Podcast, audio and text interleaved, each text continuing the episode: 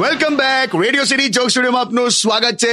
જાજા જો આપણે પેલું હમણાં ડબલ સ્ટાન્ડર્ડ વિશે વાત કરતા હતા ને, જો પેપરમાં ન્યૂઝ વાંચ ગયા અઠવાડિયે પચાસ લોકો દારૂ નહીં પીવાની બાધા લઈને જતા હતા. અને પકડાયા તે બધા બધા પીધેલી હાલતમાં પકડાયા બોલ. શું વાત કરો પેપરમાં છપાયું લે બોલ ધીસ ઇઝ ડબલ સ્ટાન્ડર્ડ પણ હું કરવાનું આખું કલ્ચર જ આપણું એવું છે કેમ એવું કહો આપણે છે ને એડોપ્ટ કરી લઈએ છીએ. પછી એને ક્યાં વાપરવાનું એ નહીં હિંમત પડતી તું જોજે. આ વેસ્ટર્ન કલ્ચર તું જો બધા એકદમ સ્ટાઇલિશ બધા ફરતા હોય પેલા ફાટલા જીન્સ પહેરે ને કંઈક ટાઈપના પેલા ગોગલ્સ ને હેટ ને બધું કરે.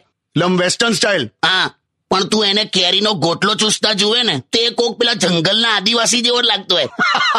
એટલે મને છે ને આ સ્ટાઇલ ટેકનોલોજી બધું બરાબર છે ઠીક છે. પણ તું જો ગમે તેટલી ટેકનોલોજી આગળ નીકળી જાય પણ પેલા ટાયરના નાળચામાં હવા નીકળે છે કે નહીં એ ચેક કરવા માટે હજુ થૂકલ લગાડવી પડે. તું જો. પણ હવે એની ટેકનોલોજી ક્યાંથી લાવી? હું એ જ સમજાવું છું લા. We don't know how to use it યાર. કેમ? હાચુલા તું જોજે પેટ્રોલ પંપ પર શું લખેલું હોય? અહીંયા મોબાઈલ નો ઉપયોગ કરવો નહીં. પછી બાજુમાં લખ્યું હોય પેટીએમ કરો.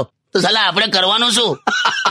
એટલે ટૂંકમાં આપણો માણસ આપણો જ રહેવાનો છે. કોઈ પણ કલર નો સાબુ તું લઈ આવે છેલ્લે એના ફીણનો કલર ધોળો જ હોય. હાલા હવે સમજી સ્ટેડિયમ વિથ કિશોર કાકા only on radio city 91.1 Studio, Joke